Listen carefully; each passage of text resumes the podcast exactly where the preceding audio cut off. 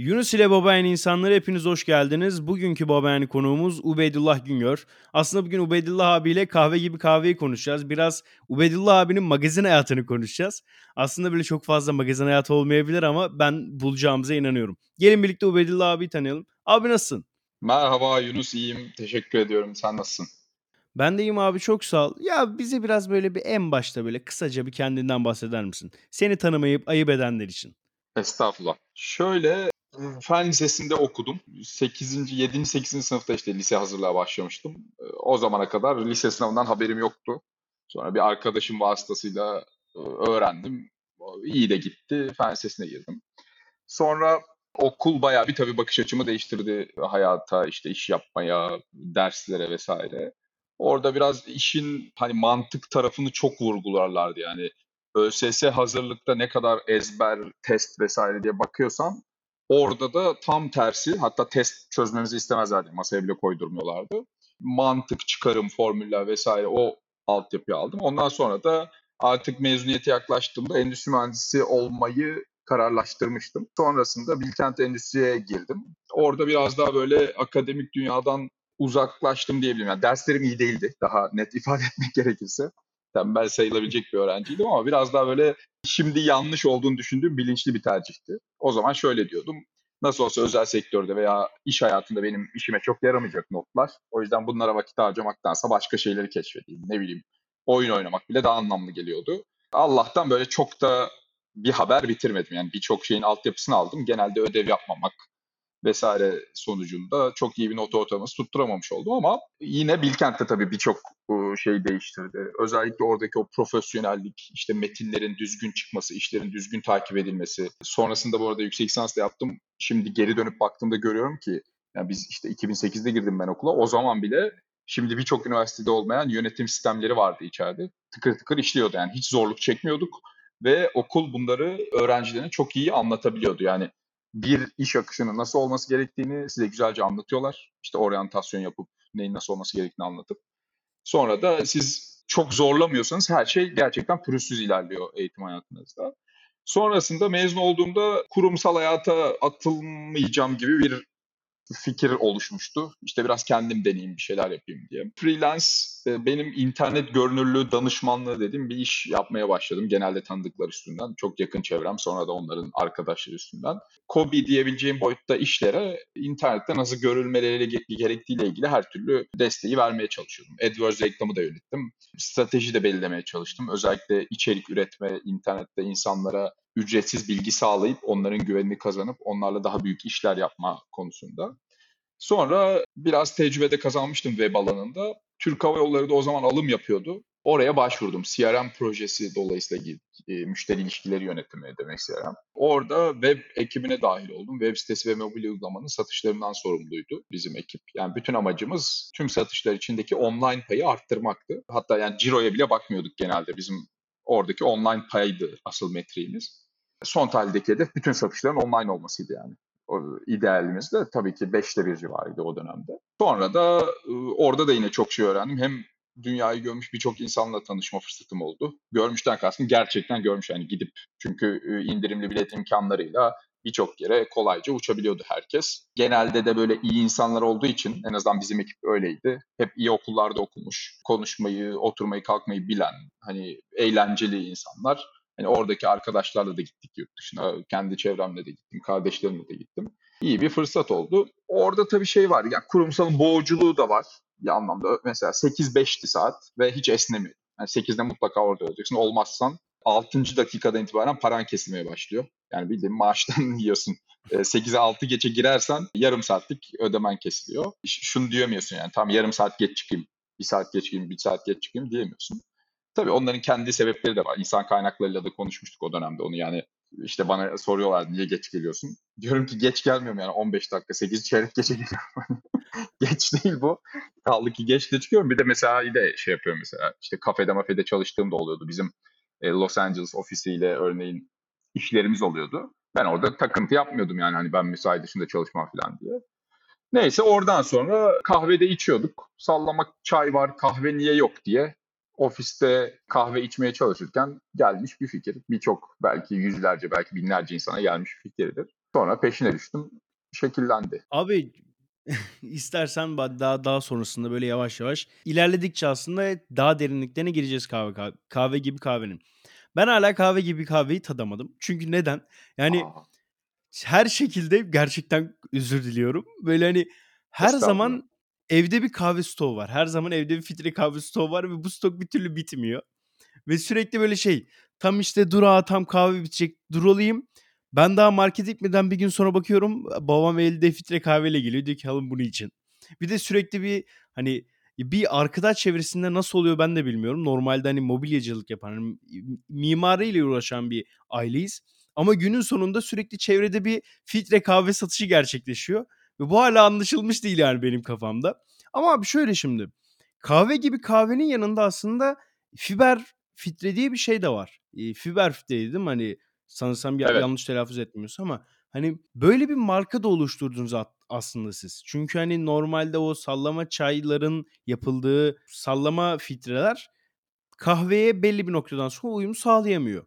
Ama sizin ürettiğiniz, sizin ürettirdiğiniz veya fiber kahveler, fiber filtreler daha farklı bir boyut. Peki bunun için hani ya biz fiber filtre üretiyoruz. Başka belki ileride kahve gibi kahve gibi böyle hani şey bir firma daha çıkar ve biz fiber filtremizi onlara da satabiliriz gibi bir durum var mı piyasada şu anda? Var. Yaptığımız da var. Şimdi geçen hafta e, Surinam'a gönderdik ürün. Onlar adına biz aldık kahveyi. Fiber filtrenin içine doldurduk. Hem fiber filtre hem onların kahvesinin markasıyla birlikte etiketlerin üstünde fiber filtre yazacak şekilde hazırladık ürünleri gönderdik. Bunu yapmak da istiyoruz. Şimdi fiber filtrenin hikayesi şu. Bu bir biyoplastik teknolojisinin sonucu aslında. Finlandiyalı büyük bir firma, Amerika'da borsaya kote olan bir firmanın ürettiği bir ürün bu. Ee, Mısır nişastasından plastik özellikleri gösteren elyaf yapıyorlar. Plastik demek de ısıyla manipüle edilebilen demek. Dolayısıyla şunu sağlıyor, çok yüksek sıcaklıklarda ürünün düzgün şekilde mühürlenmesini sağlıyor. Böylece yapıştırıcı, işte zımba, dikiş vesaire kullanmadan keseyi kapatabilir hale geliyorsun. Yani birçok açıdan hem kağıda hem diğer metal demleme çözümlerine kıyasla çok daha güvenli. Yani hem kişisel sağlık açısından hem çevreye duyarlılık açısından daha anlamlı. Doğada %100 çözünebiliyor. Zaten tamamen bitkisel kaynaklı bir ürün. E, Biz de bunu insanlara anlatmaya çalışıyoruz. Şöyle, şimdi biz diyebilirdik ki işte biz özel filtreler kullanıyoruz e, veya işte doğada çözünebilen filtreler kullanıyoruz. Yani insanların kafasında şu soru var. Sallama kahve çalışır mı? Yani böyle bir şey olabilir mi? Olabiliyorsa niye 100 yıldır yok? Yani sallama çay 100 yıldır var aşağı yukarı. 1900'lerin başında ilk patentler alınmış. Dolayısıyla çok oturmuyor bence insanların kafasına. Yani Türkiye'de de bu böyle. Türkiye'de başka önyargılar da var zaten de. Dünyada böyle bir durum var.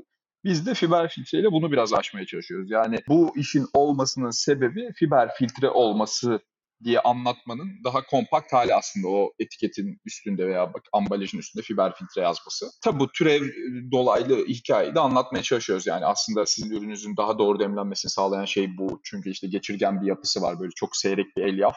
Kağıtlardaki gibi tıkanmıyor. Kağıtla demlemeye çalıştığında kahveyi olmuyor. Fiber filtreyle demleyince oluyor. Onu anlatmanın çok kısa bir yolu. Onu da markalamış olduk. Onunla ilgili de çalışma yapıyoruz aslında. Yani biraz daha gelişmiş bir demleme metodu için patent başvurusu yaptık. O fiber filtreyi bir, bir, bir nebze daha geliştirecek. Ama tabii zaman alıyor patent süreçleri. Daha inceleme aşamasında bir, bir yıl kadar sürecek onun tamamlanması. Fiber filtre bizim için o. Yani bu iş neden olur sorusunun cevabı aslında fiber filtre. Aslında böyle hani normalde dediğin gibi hani ya sallama kahve olur mu? Olmaz mı? Ya olmuş ki satıyoruz. Hani böyle aslında böyle şeyler vardır ya bazı böyle hani çok fazla sorgulamaz. Abi yapılmış sonuçta ve ben bunu alıp kullanabiliyor muyum? Kullanabiliyorum. Aslında gerisini çok da takmamız gerekiyor ama sen burada bize bunu da anlattın. Hani bu, bu işin gerçekten olabileceğini ve bu işin nasıl olabileceğini de anlattın. Şimdi abi şöyle Kahve gibi kahve BTM şeyi. Ben de bir BTM'de her ne kadar batmış olsak da BTM eski BTM'nin girişimcilerindenim böyle. Win Global programlarını falan alınmıştık.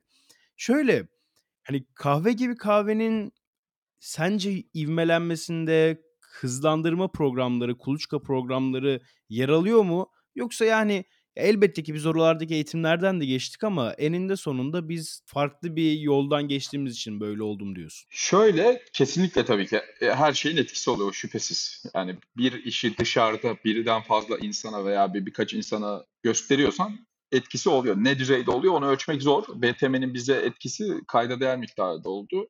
Çünkü orada yaptığım sunumlar sonrasında işte ürünün ilk satışları gerçekleşti ve biraz daha ilerlemeye başladı süre. Tarve'nin çok katkısı oldu bizim ilk yatırımcımız. Biz hem Tarve'nin ilk yatırımıyız e, hem de onlar bizim ilk yatırımcımız. Ve zaten sürekli birlikte de çalışıyoruz, iletişim halindeyiz onlarla. BTM'ye de zaten bizi biraz e, Tarven yönlendirmişti o dönemde. Bunu Y Combinator diye bir kuluçka merkezi var biliyorsun Amerika'da. Onun e, yönetici ekibindeki biri söylüyor. Diyor ki evet şans tabii ki önemli bir faktör diyor ama şans yaratılabilen bir şey diyor. Yani sen evde otursan şanslı olma ihtimalin olmaz diyor. Ama mesela 100 kişiye gidip ürünü anlatırsan evet o 100 kişiden birinin senin ürününü uçuracak bir kişi olma ihtimali var. Doğru. Veya sana havadan çok büyük bir destek verme ihtimali var veya sana hayatını değiştirecek bir öneride bir iş bağlantısı kurma ihtimali var, öneride bulunma ihtimali var. Yani kuluçka merkezleri de bence o şansların o şansın yaratılabileceği önemli ortamlardan biri. Çünkü çok fazla insanla temas etme imkanı bulabiliyorsun. Düşünmediğin şeyleri sana düşündürebiliyor, ortam sağlıyor. Başka senden bazı şeyleri çok daha iyi yapanları görmeni sağlıyor. Bu imkanları da başka yerlerde bulmak çok da kolay değil. Tabii onların da iyileri var. Hani çok faydalı olmayanları var. Bazı açılardan çok çok iyi olanları var. Bunlar genelde yurt dışında biraz daha oturmuş sistemler. Çünkü daha uzun süredir çalışıyorlar. Daha uzun süredir aynı şeyleri yapıyorlar ama BTM, işte İTÜ Çekirdek bunlar çok kayda değer faydalar sağlayan kuluçka merkezi benim gördüğüm kadarıyla. Peki abi şimdi şöyle böyle yavaş yavaş da şirketin biraz özeline girelim. Hani normalde birçok girişimci hani böyle piyasada bulunan veya bizim ismini bildiğimiz ya hani böyle yemek sepeti, Getir gibi böyle büyük firmalar değillerse en azından çoğunlukla işte ya Falledin'den bildiğimiz gibi falan Collective House, Just Work gibi böyle belli başlı şeylerde, yerlerde, belli başlı ofislerde oluyorlar. Şimdi sizin elbette ki üretiminiz var ve Collective House'un altında bilmiyorum böyle bir üretim yapabilme şansınız var mıydı? Yok. Ama hani şöyle hani şöyle bir durum var abi. Şimdi alıştığımız bir ofis ortamı var bütün herkesin böyle bütün girişimlerin bir arada olduğu. Peki sizin hani en azından ya tamam üretimimiz bizim bir tarafta olsun ama bizim küçük bir ofisimiz de buralarda olsun gibi bir durum hiç kafanızın ucundan geçti mi veya acaba oradaki ortam nasıldır diye sürekli düşünüyor musunuz? Valla açıkçası düşünmedim. Özellikle şahsi tecrübem Türk Hava Yolları'nda ciddi şekillendiği için ondan önce de e, bir ajansta çalıştım. Bir e, tekstil firmasına danışmanlık verdim. Hani ofis ortamına gayet aşinayım yani.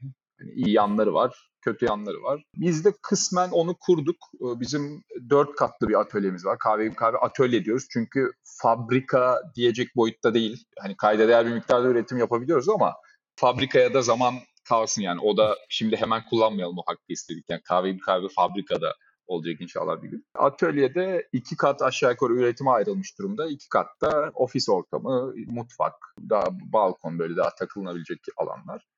Yani fena bir ortamımız yok burada. Başakşehir'deyiz sadece. Hani o biraz olumsuz bir özellik olabilir. Çok merkezi bir yerde böyle çıkıp işte kahve bardaklarınızda takılabileceğiniz çok bir yer yok. Sanayideyiz. Görece iyi bir sanayideyiz bu arada. Hani caddelerimiz geniş, sokaklarımız geniş, işte araç parkına uygun. Yani hem üretimi hem ofisi aynı ortamda sunuyoruz ama tabii şeyi tercih edebilirdik. Ee, eğer böyle yoğun bir üretim süreci olmasa ofis dertlerini başka bir firmaya bırakmayı tercih ederdik. Çünkü bambaşka şeyler yani burada hem temizliği takip etmek hem işte haşere kontrolü, sarf malzemelerini kontrolü, yemek vesaire süreçlerini takip etmek e, elbette yorucu. İşte internette çıkan sorunla uğraşmak bunlar yani devredilebilir problemler aslında ama hani bizim durumumuzda çok mümkün değil. Peki abi şimdi şöyle aslında böyle kahve gibi kahvenin öncesinde de senin bir iş hayatın var. Dediğin gibi aslında o kurumsaldan geçtiğin bir iş hayatın var.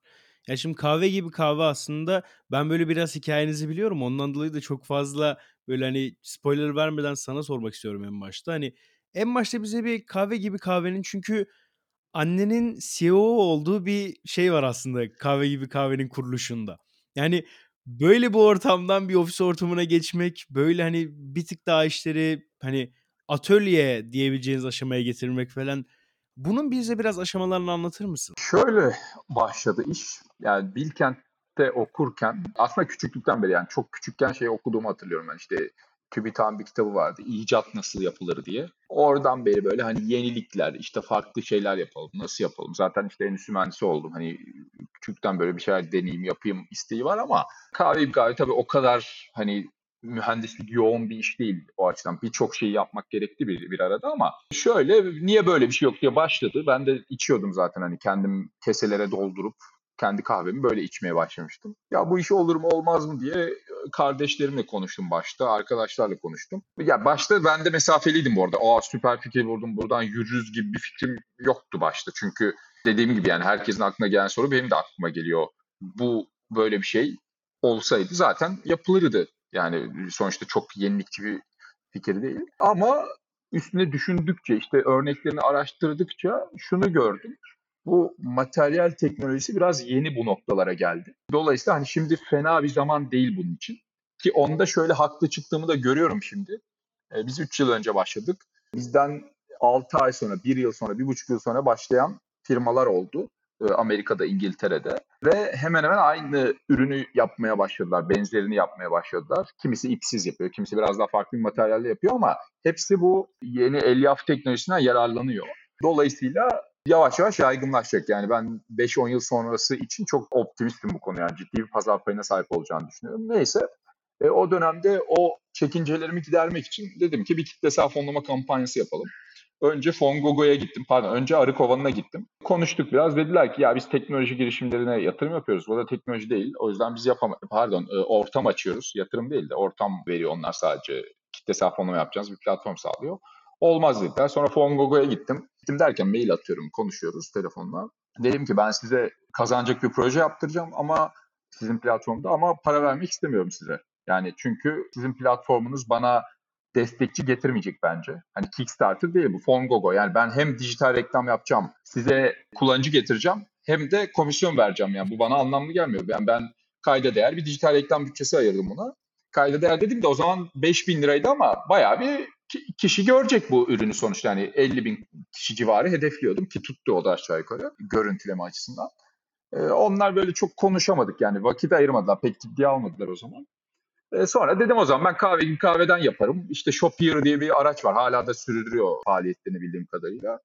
Ee, oradan şirket olmadan da ödeme alınabiliyordu o zaman. Belki şimdi de alınıyordur. Ee, oradan başladım. Bir kitlesel fonlama kurgusu tasarladım. WordPress biraz da yazılım e, anlıyorum. Hani böyle her şeyden biraz biraz biliyorum gerçekten. Çok ileri düzeye gelme fırsatım olmadı. O kadar uğraşamadım ama hani baştan sona tamamen özgün bir web sitesini her şeyle birlikte yapabiliyordum o zaman. Kurdum şöyle oldu o da günlük akışta. Hani bazıları merak edebilir. Türk Hava Yolları 8-5'ti. 5'te çıkıyordum. 6-6.30 gibi bizim eve yakın bir tane kafe vardı böyle kimsenin gitmediği bir otelin altında. Çok da güzel kafe. Hani ilginç bir şekilde de hep boştu. Yani biraz otel finanse ediyor gibiydi. Yani şey neredeyse ofis gibiydi. Oraya gidiyordum. Yemeğimi söyledim. Biraz pahalıya geliyordu yemek ama o da adamlara şey hani ofis gibi kullanmamın karşılığı gibi düşünüyordum. Sandviç, yemek, basit bir şey yiyip 3-4 saat kahve kahveyle uğraşıyordum.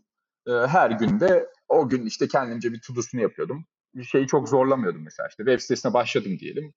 Dörtte üçü bitti. O dörtte birinde o anda bitirmeye çalışmadım. Yarın zaten gelip kalan kısmını yaparım diye düşünüyordum. Öyle aşama aşama bitirdim. İşte kitlesel fonlama ile ilgili bir video çekmemiz gerekiyordu. Onun metnini yazdık. Çok ciddi uğraştık o metinle. Yani iki dakikalık videonun metniyle bir, bir buçuk ay böyle birilerine gitti geldi. İşte babam katkı sundu, arkadaşlarım katkı sundu. Şey detayında yani düşündük işte ya burada mütemadiyen demeyelim de atıyorum yok o metinde ama işte sürekli diyelim çünkü mütemadiyen Arapça işte bizim hedef kitlemiz daha gençler yani mütemadiyeni bilmeyebilir falan diye işte bunu zaten anlattık bu bunu buraya da kullanmayalım. Yani olabildiğince böyle kısalttım. Şimdiki aklım olsa mesela bir dakikaya da indiririm onu. Biraz fazla uzun yaptık. Ama şu açıdan çalıştı. Gerçekten YouTube'da o dönemde ne kadar ya görüntülemeye oranla tıklama yüzde otuz civarıydı bayağı iyiydi yani. Görenlerin %30'u tıklıyordu. İşte bir kısmını böyle biraz enerjik yapmıştık. İşte kahve vardı, kahve yoktu, bu kahve bayat kim alacak falan diye böyle bir girdiğim kısım vardı. Onu kullandık. Hani onları tasarladık. Sonra yıllık izin aldım. O launch edeceğim zaman bir hafta boyunca şeyle uğraşacağım sadece. Başlangıcıyla bu kampanyanın diye. Pazartesi sabah oturdum. AdWords reklamlarını açtım. Siteyi aldım. Pardon site zaten yayındaydı ama tanıtımını yapmıyordum. AdWords'ü açtım. YouTube reklamları başladı. 3 saat içinde falan da ilk satış geldi. Satıştan kastım da şu, ben diyordum ki o zaman ben, gelin sallama kahve yapalım. Filtre kahveyi kolay hale getirelim. Siz bana para verin, ben de size hediye kahve göndereceğim. Eğer işi kurarsam da verdiğiniz parayı hediye çeki olarak tanımlayacağım siteye. Yani parana bir şey olmayacak ama kuramazsam küçük bir miktar kesintiyle paranı iade edeceğim diyordum. Bu arada bunun legal bir zemini yok. Böyle bir şey yok yani normalde yapılamaz böyle bir şey de. Yani şeyi de göze almıştım. İşte vergi sıkıntısı olursa diyecektim ki böyle böyle yani sonuçta Fongogo farklı bir şey yapmıyor. Fongogo'nun da yasal zemini yoktu o zaman. Şimdi yine emin değilim var mı yok mu. Çünkü çok karışık işler. Hissedar olmuyorsun, bir şey satın almıyorsun. Net değil. Hani biz de mesela şimdi kahve satıyoruz, fatura kesiyoruz. Niye? Kahve gönderiyorum. İşte adam bir ürün alıyor, onun karşılığında para veriyor, her şey net. Neyse Başladı öyle. Sonra o ilk destekçilerle etkileşime geçtim. Kimisine bizzat götürdüm ürünü. Herkese kargoya vermek istemiyordum çünkü tabii o dönemin heyecanı da var. Yani ilk e, satışlar anlamaya da çalıştım şeyi. Yani alan niye alıyor? Mesela bir tanesi dedi ki Chibo'nun Cafissimo'sunu aradım. Yani filtre kahve makinesi gibi bir şey aradım. Kapsüllü filtre kahve makinesi. Sizin reklam çıktı. İşte baktım aa buna makine bile gerekmiyor. Bir deneyeyim dedim filan diye başladı. Onlarla konuştuk öyle. Ya aşağı yukarı bu arada bunların hepsini zaten akıl ediyorsun. Hani e, o kişiyle etkileşime geçmeden de bunları düşünüyorsun ama o görüşmeler esnasında hem emin oluyorsun bazı şeylerden hem de farklı imkanlar doğabiliyor. Farklı kapılar açabiliyor sana. O dönemde Tarven de yeni kuruluyordu. Onlar videoyu görmüş oldu. O video vasıtasıyla Tarven'le de tanıştık ve şirket kuruldu. İlk tohum yatırımımızı aldık. Yani aslında biraz videodan sonra süreç kendinden gelişmeye başladı diyeyim. O dönemde Mustafa Kopuk şimdi genel müdürü işte Tarve'nin. Mustafa abi dedi ki bana sen bu işle uğraşacaksın mı gerçekten? Hani bir yıl sonra bana deme ya ben sıkıldım işte bununla uğraşamam olmuyor bilmem ne diye gelmezsin deme dedi. Yok abi dedim yani hani durum bu uğraşacağız yapabildiğimin en iyisini yapayım. Yani şey demeyi ben çok sevmiyorum kimse böyle olmayacak vaatler sunmayı hani evet uçacağız hani dünyadaki en iyi kahve olacaksın. Yani tabii ki olmak isterim de yani elimden geleni yapmaya çalışırım ama şu an mesela nasıl dünyanın en çok satan kahvesi olacağına dair bir fikrim yok. Yani dünyanın en çok satan sallama kahvesine dair fikirlerim var. Zaten onlara uğraşıyorum şu anda ama hani öbürü başka bir boyut çünkü yani.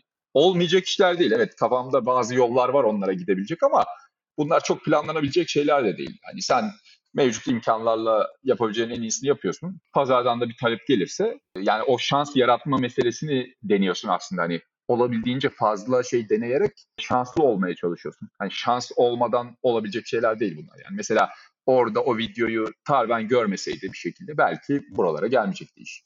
İşte belki biz o videoya o kadar uğraşmasaydık belki olmayacaktı. Belki çok daha iyi olacak tabii onu da bilemeyiz de. Neyse şöyle bir operasyon oturttuk. Benim normal mesaim sürüyordu. Siparişler geliyordu. Telegram üzerinden e, annem, kardeşlerim, büyük ölçüde annem üretimi kuruyordu belli bir şekilde. Yani küçük stoklarla gidiyordu iş. İşte haftada bir gün, iki gün üretim yapıyordu. Kargoyu da günlük ayarlıyordu. Tabii kargo anlaşmaları yaptık. E, neyin nasıl yapılacağı, barkod makinesi aldık bir tane hani olabildiğince profesyonel de ilerletmeye çalıştığımız için süreci. O şekilde idare ettik bayağı. Sonra Miniso'da satmaya başladık Miniso mağazalarında. E, onlara markalı üretim yapmaya başladık. Bir yerden sonra iş e, manuel üretimin sınırlarına dayandı. Yani ya ölçekleyecektik yani çalışan alıp işte bir manuel şey atölyesi kurup üretim atölyesi sürdürecektik. Ki çok anlam değil yani. O zamanki karlılık o kadar yüksek değildi. Şey, riskli çünkü o kadar insan yoğun bir iş yapmak hani 1'e 10, 1'e 20, 1'e 50 kazandığınız işlerde olabilir ama gıdada değil. Gıdada rekabet var yani. Çünkü insanlar istemez öğütülmüş kahveyle kıyaslıyor fiyatı. Çayda aynı durum 4 kat. Biz de aşağı yukarı 3-4 kattayız. Aynı gramaj hesabıyla. Oralarla limitleniyorsun. Dolayısıyla yeni bir yatırım turu kurgulayıp süreci devam ettirdik. Abi şimdi şöyle ya zaten buraya kadar gelen kısımda aslında böyle hani daha öncesinde en azından insanların böyle kısa bir hayat hikayeni dinledikten sonra ulaşabileceği şeylerdi.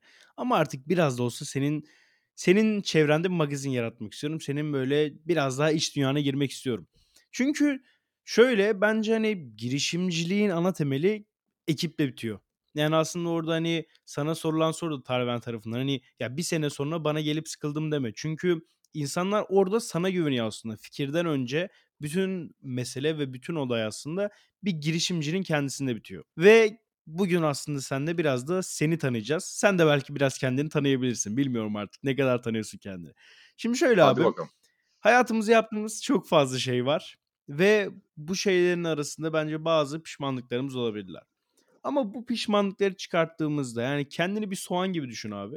Farklı bir örnek veriyorum ama soğanın bir sürü kabuğu vardır ve sonunda en sonunda cücüğü vardır ya. Aslında o cücük dediğim şey kemik ve etten yapılmış bir beden. Ve biz bunların üzerine parça parça bir şeyler koyarak aslında kendimizi oluşturuyoruz ve bir insan vücudu oluşturuyoruz. Şimdi abi sana o cücükten sonra gelen en önemli şeyi sormak istiyorum. Ya bu ne? Sen kendinde ve dünyanda o etten sonra, o ruhtan sonra gelen en önemli şeyin, kendi iç dünyan nasıl? Valla hiç bu kadar derin düşünmedim açıkçası. Yani bilmiyorum ilk, ilk düşündüğümde mantık geliyor olabilir. Yani bir şeyin mantıklı olup olmaması benim için çok kritik. Ben şunun çok farkındayım. Yani inan yarın ölsem çok üzülmem. Yani tabii saçma bir söyleyiş bu ama yani bir, bir, bir zaman herkesin öleceğinin farkındayım. Sadece tabii trajik ölümler, işte böyle acılı hastalıklar falan bunlar tabii ki üzücü şeyler ama sonuçta ölüp biteceğiz. Ee, mühim olan hani anlatılabilecek güzel hikayeler yaratmak ve bunu e, olabildiğince kendi değer sistemine dahil olarak sürdürebilmek. Yani ben dindar denilebilecek bir insanım. Olabildiğince böyle Gerçi evrensel ahlakın da hani parçası olan şeylere inanıyorum. Hani birilerine kötülük yapmamak, yalan atmamak, işte kendi iç tutarlığından sapmamak. Hani ben bir şeyin doğru olduğunu düşünüyorsam onu olabildiğince her işimde yapmaya çalışırım. Hani büyük bir şeyde de olabilir, küçükte de. Ya o cücül konusunda da yani işlerim dolaşıp ben de bilmiyorum mantığa geliyor. Ama hani katmanlardan bahsetmem gerekirse şey düşünmüyorum ben. Yani mesela dizi izlemeyi seviyorum. Bilhassa böyle biraz farklı ne bileyim işte geleceğe dair ya da geçmişteki ilginçliklere dair işte bir gizem çözmeye, işte bulmaca çözmeye dair şeyleri seviyorum. Oyun oynamayı çok seviyordum ama artık çok fazla vakit olmuyor. Bir de yaratmamaya da çalışıyorum. Çünkü lisede bayağı bağımlıydım yani. Oyun bağımlısıydım. Ya şöyle yani bağımlılığı nasıl diyeyim? Hani istesem bırakırdım ama özellikle bırakmak istemiyor gibiydim. Çünkü daha iyi bir alternatifim yok gibi geliyordu o zaman bana yani. Bir de çok zevk alıyorduk arkadaş çevresiyle. İşte Warcraft oynuyorduk, Warcraft 3. Ki çok da bağımlı olunabilecek bir oyun değil. E, çünkü şey değil yani. MMORPG değil böyle sürekliliği olan bir karakteri yok ama şey gibi halı saha maçı gibi oturup oynadığın oyunlar. Şimdi ara ara ne bileyim böyle Formula 1 falan oynuyorum oyun. Ya seviyorum ama dediğim gibi çok zaman ayırmıyorum kitap okumayı aslında seviyordum da artık çok yorucu geliyor. Zorlayarak yani resmen kendimi zorluyorum. İşte sesli kitap dinliyorum. Podcast, video vesaire onlarla biraz beslenmeye çalışıyorum ama yine de ittire kaktıra iki haftada bir kitap falan yapmaya çalışıyorum.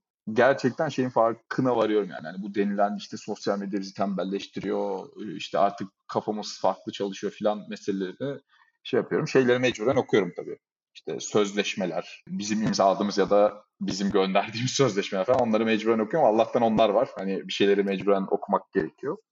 Bizim blog yazılarımız var tabii onları okumuş oluyorum. Yani böyle bilmiyorum o cücük kısmını çıkarabildiğimi sanmıyorum yani. Cücük'te çok kompleks bir adam olduğumu düşünmüyorum o açıdan. Ya ben de cücük mantık. Abi peki şöyle şimdi mantıklı bir adamsın. Tamamız burada. Ama şimdi abi dediğin gibi böyle hani dedin ya lisede böyle farklı bir adamdım normalde hiç çok fazla oyun oynuyordum. Ben de liseli bir genç olarak burada konuşmak istiyorum. Ben çünkü de 18 yaşıma gireceğim inşallah. Böyle hani bir Öyle 15 yaşıma mi? gireceğim. Çok Aynen. çok daha büyük görünüyorsun ya. Vallahi fark etmedim şimdiye kadar. Eyvallah abi. Hani böyle bir şey var şu anda hani mesela bizim özellikle bizim yaşıtlarımızın söylediği sözlerin tanesi şu. Ya tamam yapalım edelim de ne gerek var? Ya sonuçta üniversiteden sonra zaten çalışacağız. Peki senin kafana hiç şey geldi mi ya? Ulan acaba şimdi tamam burada oyun oynuyoruz ama bir şey mi yapsak? Çünkü hani bütün herkesin kafasına şey gelir ya hani ya abi şöyle bir proje var. İşte ben işte görüntülü radyo yapacağım muhabbeti varmış ya bir ara hani. Ben bunu düşünmüştüm veya Vizon TL'de olan yemin ediyorum düşünmüştüm muhabbetinde. Böyle bir yaşantın var mı? Yoksa ya lisede normal bir şekilde yaşayıp üniversiteden sonra artık çalışma hayatından sonra mı kendine veya kendini yavaş yavaş tanıyabildin? Ya yok dediğim gibi ya ilkokuldan beri böyle bir şeyler yapayım edeyim işte ne bileyim salıncak sallamayla ilgili bir şey yapmıştım mesela böyle hani ürüne dönemeyecek. Şimdi tabii baktığımda ürüne dönemeyeceğini görüyorum ama o o zamana dair böyle kendimce çözümlerim vardı. Bir şey yapmaya çalışıyordum ama işte şu, o şu, şu tembellikten sanırım şu anda baktığımda kaynaklanıyor. En azından öyle düşünüyorum. Hani o dönem her şey ilk aklına geleni yapmak isteğiyle oluyor. Yani hani ya böyle bir şey olsa bir de tabii biraz uğraşıp olmayınca tembellik yapıp vazgeçip e, kolayca oyuna veya işte gezmeye, tozmaya dönebiliyor. Orada kritik olan şeylerden biri de beslenmek. Yani bir şey insanlar ne yapıyor, neyi nasıl yapıyorlar onu da takip etmek önemli. O yüzden mesela bu podcastler çok faydalı. Hani senin kafanda çok büyüttüğün işte çok kompleks işler yaptığını düşündüğün insanlar da aslında insan. Onlar da aynı günün saatlerine sahip. Onlar da ne bileyim abuk subuk böyle problemlerle uğraşabiliyor. Onlar da gidip işte bankada işte bir form dolduruyor. Onlar da kredi kartını bekliyor. Onlar da yani böyle hani gününü harcatan şeylerle herkes uğraşıyor ama bazıları vazgeçmiyor. Bir de hani ne gerek var şöyle katılırım. Evet yani son tahlile baktığında gerek yok. Yani e, ölüp gidebilirsin zaten hani yiyip içip çok sıradan hayatlar yaşayabilirsin ama neden olmasında eş değer bir soru. Hani ne gerek varla neden olmasın birbirine denk. Hani belki de neden olmasına karşı bir şey geliştirmeli bunu soran arkadaşlar. Hani evet ne gerek var bir, bir gerek yok ama e, niye yapmayasın? De, sonuçta bu zaman yani bu nefesi alıyorsun ve biraz yapmaya başlayınca da tabii yani zevkini alan insan zaten o, o tarz şeyi bırakmıyor.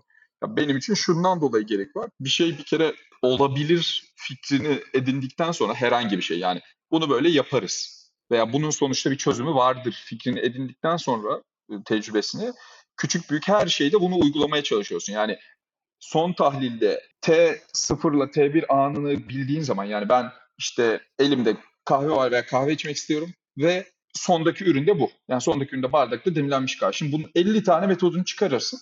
Bunların bir kısmı öyle olmaz, böyle olmaz. Sen olurunu bulmaya çalışırsın. Başta çok iyi olmaz. Bazıları zaten mesela olma fikrini sorgularsın sonra. Yani olmuş ne demek yani? Hani mesela sana der ki biri ya e, şöyle bir bisiklet olmazlar atıyorum. Altı tekerli bisiklet olmazlar veya şeyler var böyle internette videolarını görüyorsun. Yani tekerli değil ama adım atar gibi yürüyen bisikletler var. Mesela ne gerek var? Çalışmaz nitekim ama adam yapıyor. Yani bunu sanat eseri olarak yapıyor, bir mekanizma gösterimi olarak yapıyor.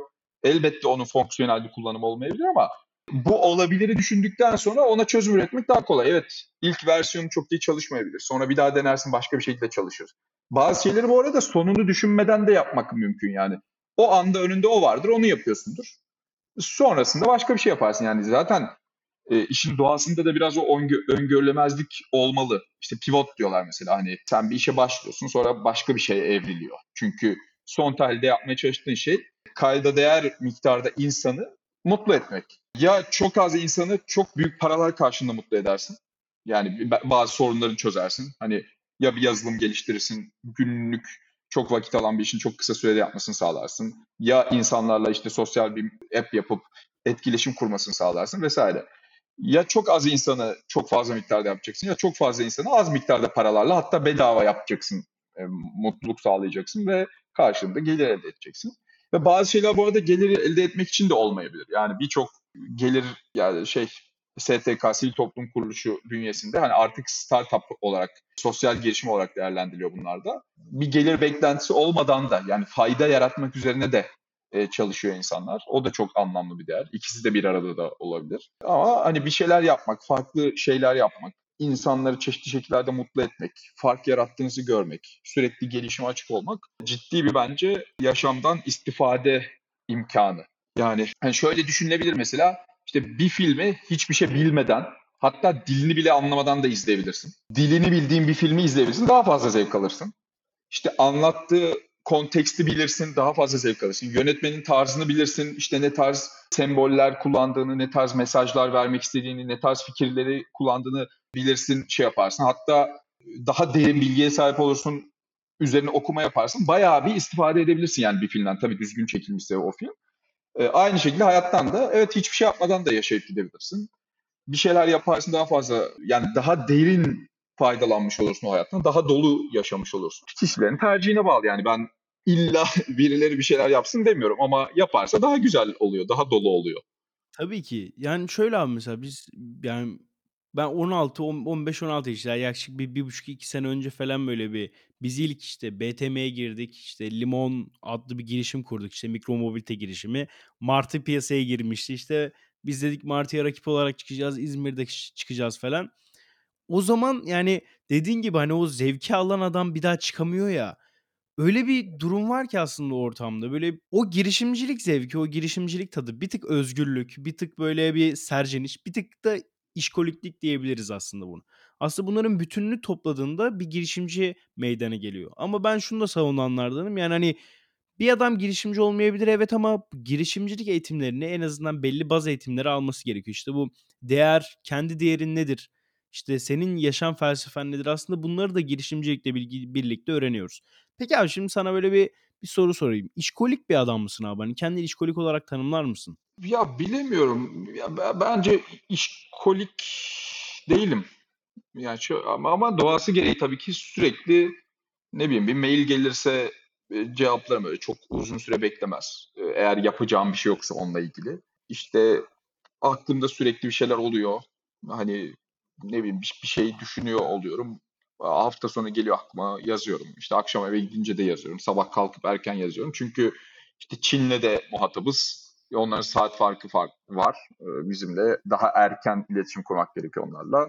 E, Amerika ile işte Güney Amerika ile de işimiz oluyor.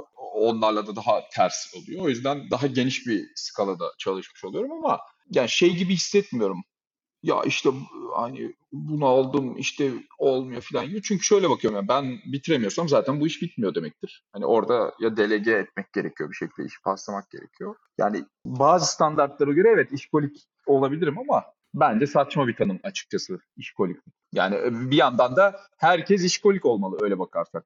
Ya sosyal hayat tabii ki olmalı. Yani normal mesaini ayarla, işlerini ayarla, gez, toz ama ne bileyim mesela bir oyuncu işkolik mi her zaman ticari hayatını etkileyen şeyler yapıyor. Yani gidip bir plajda yüzdüğü zaman da ticari hayatı etkileniyor bundan. Hatta para da kazanabiliyor gündem olabilirse. Oturup kitap okurken bile hani düzgün paylaşımlar yaparsa, kendini anlatabilirse etkileniyor ve kendi bedenine yatırım yaptığı için veya zihinsel dünyasına o bile etkiliyor. Dolayısıyla aslında birçok iş özellikle entelektüel değer içeriyorsa her zaman vakit istiyor.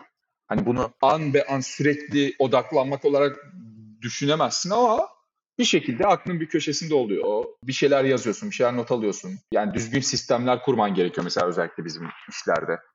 Hani bir, şeyi zamanında bir yerlere not almazsan, düzgün bir iş akışına sokmazsan 2-3 hafta sonra abi bakıyorsun ki o iş bitmemiş. Hatta başlanmamış bile. Çünkü sen onu doğru kişiye ya iletmemişsin ya düzgün bir akışı yok o işin. Dolayısıyla e, keşke herkes işkolik olsa. Abi şöyle hani öyle bir durum var ki aslında piyasada. Böyle bir farklı herkes farklı bakıyor aslında. Ya geçenlerde mesela Kaldi abiyle bir sohbet etmiştik. Hani şey dedi yani biz gameplay'in kurucuları olarak yani 4 kişiler miydi 5 kişiler mi neydi?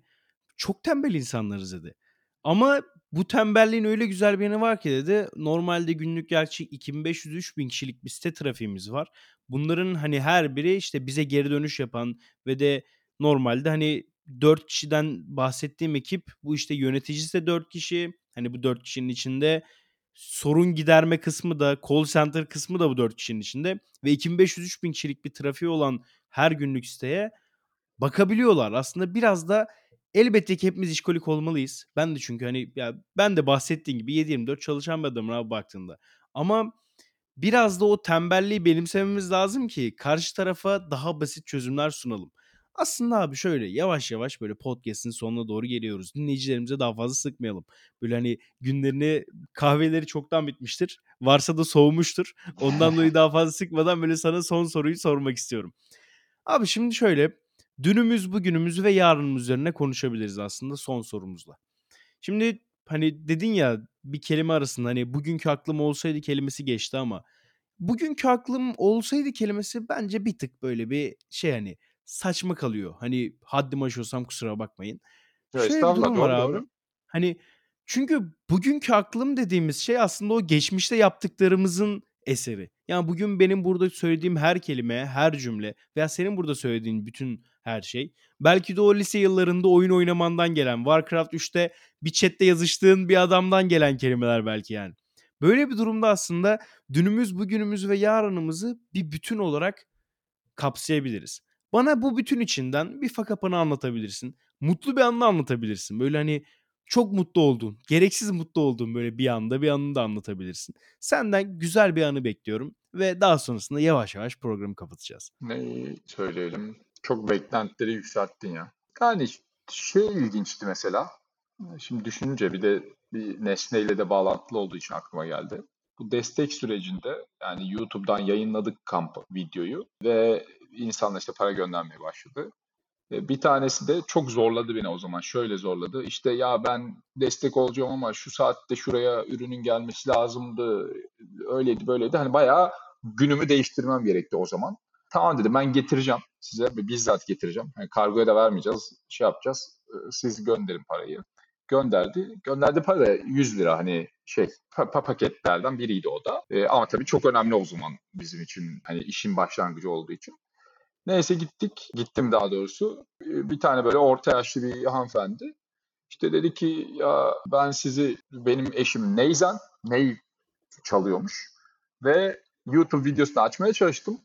Bir baktım işte sen diyorsun ki kahve vardı kahve yoktu bu kahve bayat kim alacak makine kirli filtre kalmamış falan diye. Kahveyi bir kahveyle bu sorunlarınızı çözün diyorsun. Aa, enteresan geldi hoşuma gitti falan çok hoşuma gitti. O kendisi de girişimciymiş şey verdi o zaman bana. Böyle e, peluş oyuncaklar ürettiriyormuş. Bir tane penguen verdi. Hala saklıyorum o pengueni. Yani o da ya şöyle düşünüyorsun. Hani, Neyzen kocasının videosunu izlemeye çalışan kadın bizim ürünleri sipariş veriyor. Hatta destek sürecini katıyor. Yani orada ilginç bir dünyada yaşıyoruz. Yani sen bir video yapıyorsun. Alakasız bir videonun arasında reklam olarak çıkıyorsun.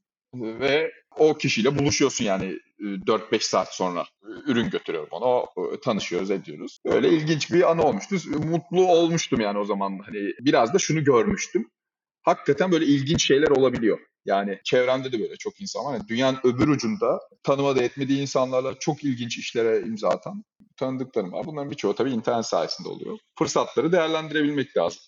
Aslında abi böyle bugün bugün biraz böyle bir farklı bir konuşma geçti. Bugün bütün herkesin böyle bir bunu dinlerken en azından din- dinlerken belki evlerinde kahve gibi kahve olmayabilir ama ben de bu kayıt bittikten sonra gidip bir Çağrı'dan en yakında çünkü Çağrı var. Happy Center olabilir, Miniso olabilir. Bu tarz baylardan veya kahve gibi kahvenin sitesinden nerede satıldığını da öğrenebilirsiniz. Buralarda en azından bir denemek için alın. Ben bence tadının çok kaliteli olduğunu düşünüyorum. Ve de böyle kahvenizi soğutmadan için diye böyle güzel de bir şey anekdot vereyim burada. Ama bugün bu sohbeti benimle birlikte eşlik ettiğin için çok teşekkürler. Çok sağ ol en başta. Hani Ben teşekkür ederim. çok sağ ol abi. Şöyle aslında bugün Uvedullah abiyle birlikte çok farklı konular konuştuk. Kahve gibi kahveyi konuştuk. Kurumsal hayatı konuştuk. Genç girişimciliği konuştuk. Lise yıllarında Warcraft oynamayı konuştuk. Aslında bugün yine bir Babayan İnsanlar bölümünün sonuna geldik. Ve hepinize çok teşekkür ediyorum. Bu bölümü dinlediğiniz için hepinize iyi günler diyorum. Görüşmek üzere.